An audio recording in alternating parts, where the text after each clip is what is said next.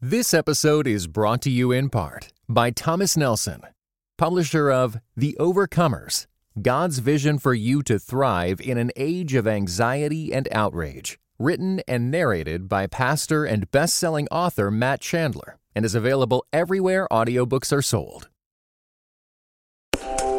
Welcome to the Table Podcast, where we discuss issues of God and culture, brought to you by Dallas Theological Seminary.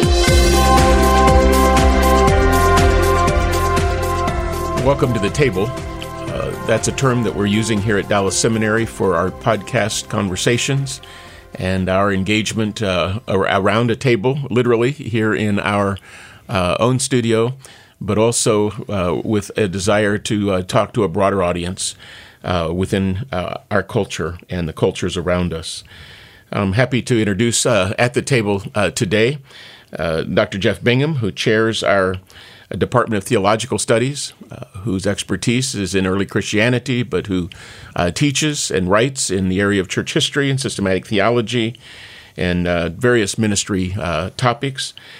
Uh, also, uh, Jenny McGill, who is our administrator and, in essence, coordinator for our international students ministers to them from uh, start to finish uh, here on our campus, and she also serves as an adjunct professor in our uh, World Missions and Intercultural Studies uh, department. Uh, so, Jeff and, and Jenny, welcome. alongside of me is Dr. Darrell Bock, who serves as a research professor of New Testament studies, as well as in a new position that we have inaugurated this year uh, directing a, a, Center for Cultural Engagement, out of which uh, these podcasts are produced and for which these podcasts are produced.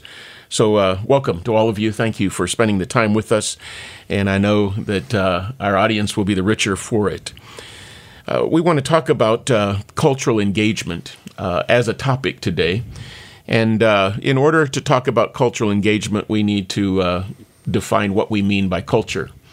Uh, I teach at a course in hermeneutics, and uh, one of the elements of study in that course is cultural backgrounds. And so we have uh, all kinds of definition of, of, of culture. Uh, what people think, what people say, what people do, what people make, or some of the artifacts of, of culture uh, in the Middle East, uh, in the Greco-Roman world, etc. what what do we mean by by culture today? Uh, Darrell, why don't you uh, why don't you start, and we'll ask the others to chime in as we go along. But uh, when you think of culture, what what does it mean to engage culture? Well, culture is a web. It's a web or a system of ideas and norms and standards and beliefs and artifacts that shape and give meaning to life. And actually, culture is um, made up of many cultures, and that's probably one of the more important features to appreciate about it. You know, life in Dallas isn't the same as life in New York City, and life in New York City isn't the same as life in Nairobi, Kenya, and life in Nairobi, Kenya isn't the same as in Melbourne, Australia. And so, so we sometimes talk about culture as if it's this monolith, this single thing, but in fact, it's a very complex thing. Some people, uh, sociologists have said that it's among the more complex words that we have in our English language. Uh, and so, but I think of it as a combination uh, of ideas, beliefs, uh, norms by which people regulate their lives and give meaning to life. And then the flip side of it is culture also shapes us by the way culture is, because in one sense, although we contribute to culture, we don't make culture. We're born into culture. Uh, we're born into the world, and it, it, it makes and shapes us to a certain degree as well. And so there's an interactive element to culture as well. So you you live in culture on the one hand, but you also engage with culture on the other. It, the other analogy that you often hear is it's what water is to fish. It, it's all around them, uh, and you can't escape it. Uh, it's where you live and breathe, and and it, it in some cases uh, both uh, uh, defines what you're able to do and limits what you're able to do at the same time. Jenny, you uh, deal with our international students and minister to them so well. Uh, from uh, application all the way to placement, from coming from other cultures and going back to, or even into other cultures in a missional element. Uh, what what do you see? You know, when you when you think culture, what is it that you see in those students that uh, is reflected? Um, I've heard that it, someone refer to some would refer to culture as a grid or a framework, or um, recently by Brian Howell and Jenell Williams Paris, they called it culture as a conversation. But I, in working with the students, I find that culture is an expression of the the image of God instilled in them that God's brought in the creation. So any student coming from all over the world, they're bringing an expression of their culture as instigated by how they grew up and what impacted their upbringing, either their family or historical events or social social environments.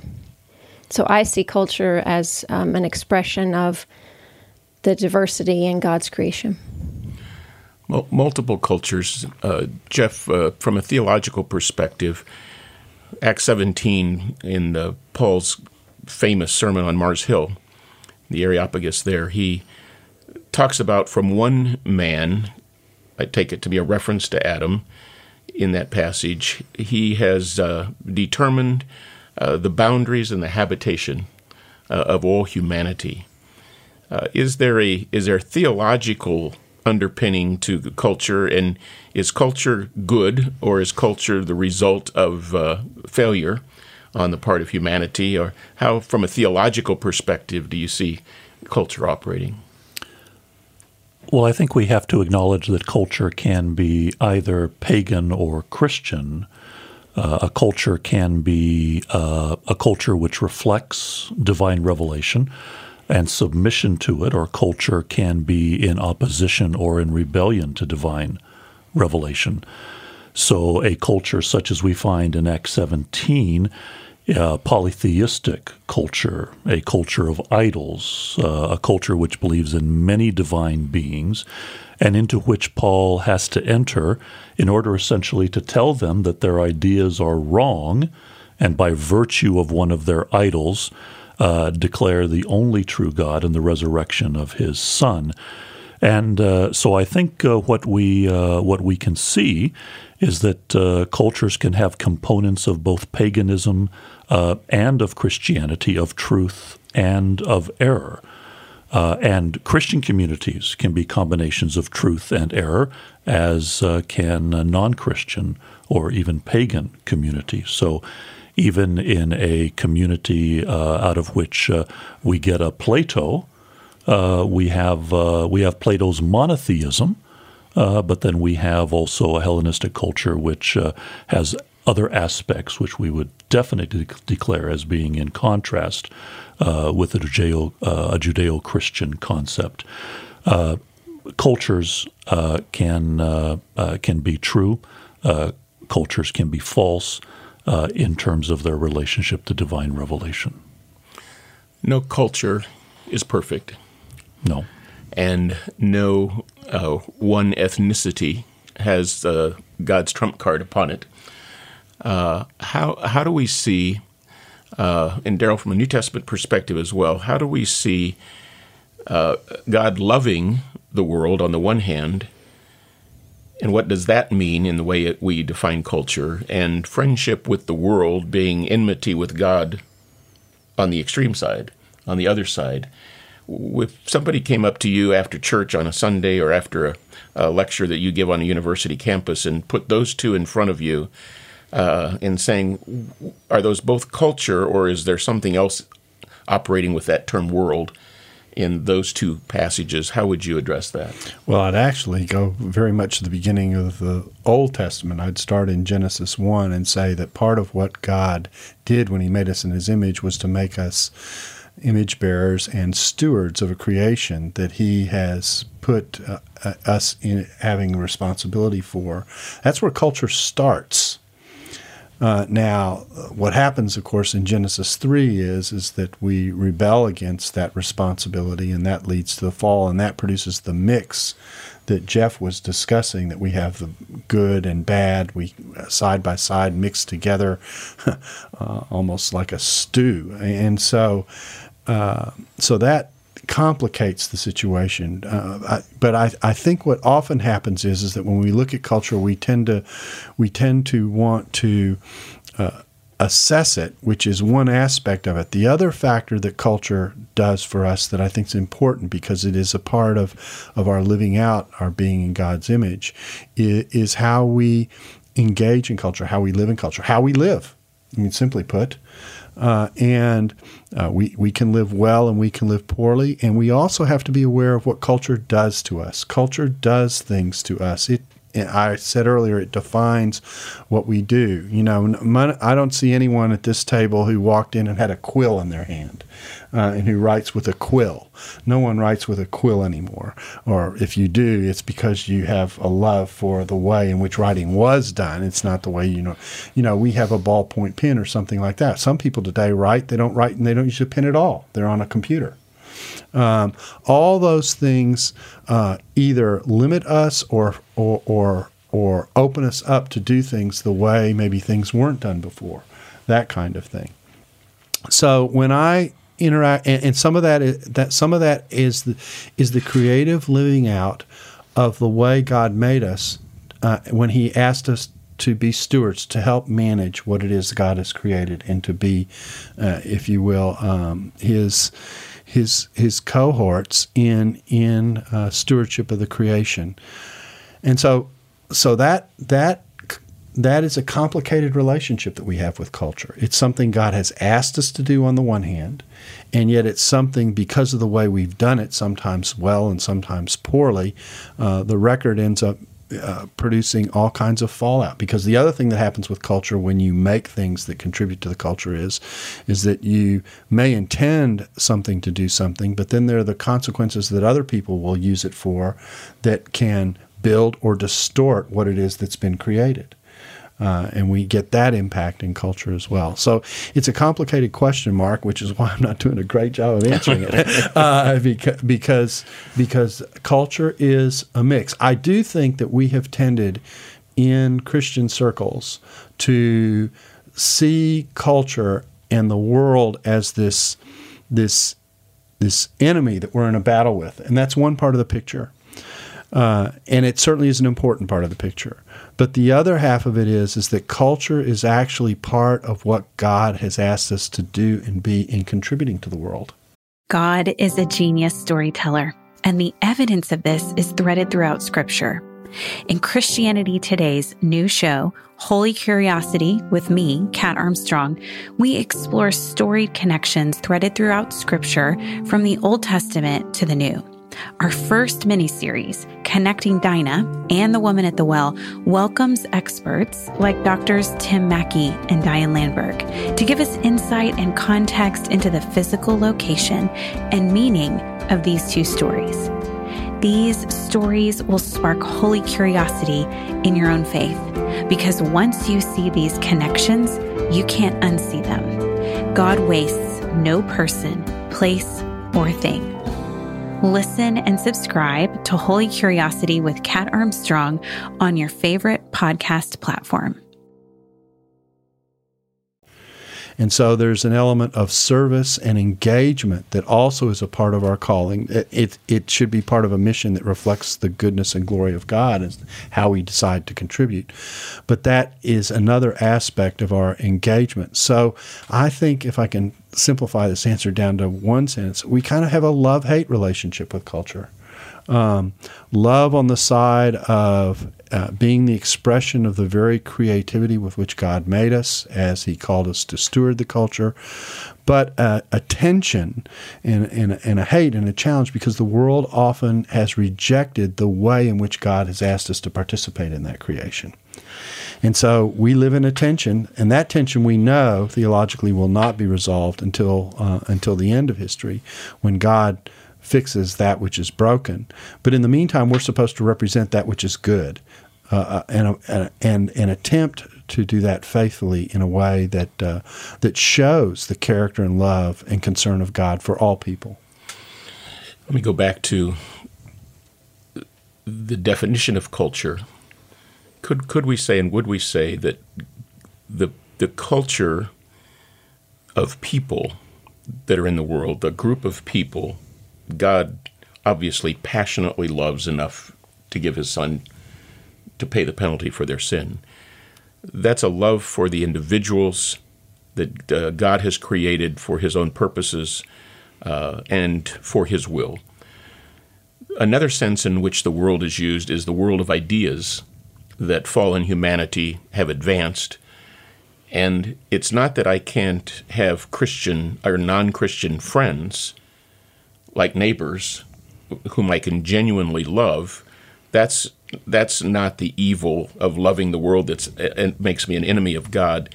It's the love of the world's ideas, the distortions, the falsehoods that have come in because of the fall, and the the image breaking. To go back to the the metaphor of image making versus image breaking, uh, and reflecting God, uh, would that be a fair way to differentiate a, a love of God for the people of the world? Versus the danger of friendship with the worldly ideas that really take me away from God.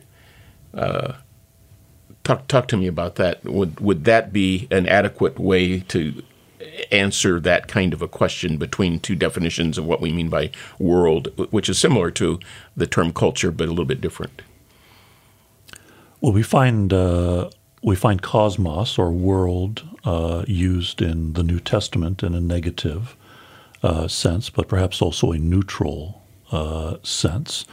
Um, so, yeah, the, the, the, New Testament has a great concern for the perversity, the rebelliousness, uh, the unrighteousness and wickedness of humanity, which is supracultural. So, no culture uh, is without those negative attributes, and those are always rebuked by Scripture. And yet, it is it is clear that we also find a very tender, gentle, uh, and uh, optimistic stand of God to the world, where He sends His Son uh, to the world. Uh, becoming like us in every way, yet without sin, joining us in our humanity. Uh, so, uh, yeah, I, th- I, think it's a it's a helpful paradigm that we can look at a culture and realize that every culture has neutral aspects, positive aspects, and negative aspects, and uh, God hates the negative, uh, loves the good, and uh, is probably neutral about the neutral. Let's go back to the question of culture versus cultures you know, we're in the, the Metroplex here in Dallas. Uh, we have students that come from all over the world and all over the country, and they find that Dallas is not a monolithic culture that they have experienced on television. Uh, not all of us live like the Dallas television program, okay, and reflect that. Uh, many are surprised we don't all have a Southern accent. Uh, so the cultures of Dallas uh, talk to me about uh, the multiplicity of cultures, even within a geographical uh, entity, that have to be taken into account for good ministry and good understanding. Most of my students are surprised by the nationalism. Um, not only in Dallas, that would be reflected in other states, but that's one thing they face when they come. They're not necessarily expecting that level of patriotism. I think that's one factor. Dallas isn't as diverse as perhaps other parts of the country, and yet we have our multicultures represented. So I think a challenge for the students arriving is um, adapting not only to the idioms or the language or the dialects for foreign students, but also how they're hearing their peers and professors express their faith in a culturally driven way without you know, they're they're now being brought into another culture expressing its version of Christianity. So sometimes I get um, very fascinating comments on what they're hearing, what is being represented as Christianity. Would it be fair, Jenny, to say that sometimes uh, students from the outside see things about the way we express our Christianity that we might not be aware of because we live inside the culture and so we don't see how culturally framed that particular expression of faith might be? Is that what you're hearing from when you hear students comment from the outside, that kind of thing? I would say so. I, um, one of my favorite psychologists, she's in Biola, she says every culture has its pathology. and I like listening and learning from the other students of they've given their heart and lives to follow Christ, and how are they seeing the situation that gives me the exposure and the awareness of, oh, maybe I actually had a blind spot. Maybe I don't see in totality. I have a cultural representation of what I understand and the way that I've been socialized my whole life. Whether or not I've traveled, which I have internationally, I still have been socialized o- over years to see the world a certain way.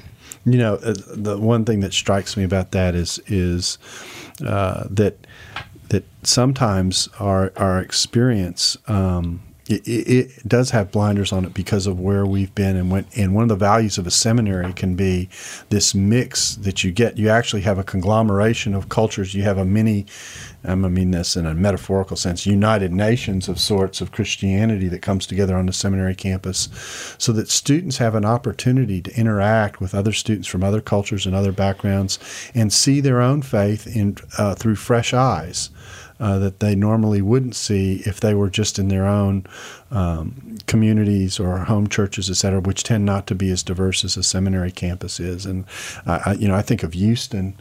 You know, Houston has actually just been named, I think, the most diverse city in the United States and we have a campus there. And our and our campus is actually located in a place that reflects very much of that diversity. You can, there are actually enclaves in Houston that are very clearly nationally marked for. Uh, I remember going back to Houston. I grew up in Houston. I remember going back to Houston and going to a section of the city that has become a little Vietnam, for lack of a better description, and and I'm sitting here going, boy, that's not that's not the Houston I remember in this part of the city, and so it's really it, it's changing, and that that forces us to engage at a level and with uh, with an a, awareness of the difference as we interact with students and as we seek to train them to engage in how to think have help other people think about how they engage in life with this diversity in a way that we we haven't before. So I, I, think, I think the issue of cultures within culture is actually uh, another one of the tricks that makes this this category of discussion and this this aspect of life um, challenging for us because most of us are used to living in our own communities with our own expectations uh, and, and, that kind of thing. And so it, it's it's it takes extra effort to be sensitive to learning why people uh, think differently, how they put the get world together differently than we do. Jenny, let me ask you to follow up on it. Give us in our audience an example you, you mentioned the nationalism. We've often heard uh, the incredible individualism uh, of American culture. That it's it's it's my way. It's it's my thought. Uh, the lack of community uh, involvement, in one sense. What else have you heard from international students as they come here that we might not expect in the expression of, like you said, the expression of faith, the articulation of faith. What uh, give, give us an example, if you can, of how it would be different. Well, I have several, but I'll pick the first. If we define, if certain students are coming to the U.S., and most Americans would define the self as me, for many of these students, they would define the self as other. And everything they choose, the words they use, the gestures they operate by, the mannerisms, the deference, obedience, you know, manners, customs, uh, it's always in reflection of the other to, to the neglect of the individual, perhaps, that the self as we. So I think that's um, a huge, which touches on your individualism. Another might be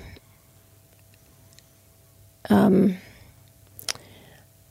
expression in. I, I think that's a good example to to the the prior one was a huge one, but also I think the expression of their identity would be in different would have been placed in different things. Growing up, they would have more of a extended fam- familial identity, which again gets into collectivism, whereas in the United States, our identity might be in um, the purchases we make or the products we've live by or uh, various orientations that we could adopt. So that's the source of our identity is quite different among students coming in as well.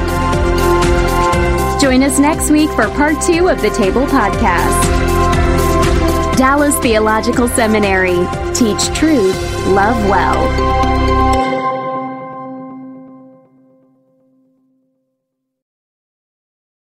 This episode was brought to you in part by the Compelled Podcast, which uses gripping, immersive storytelling to bring Christian testimonies to life. Listen to missionaries, addicts, martyrs, and more who have seen Jesus at work in unbelievable ways. Listen on your podcast app or compelledpodcast.com.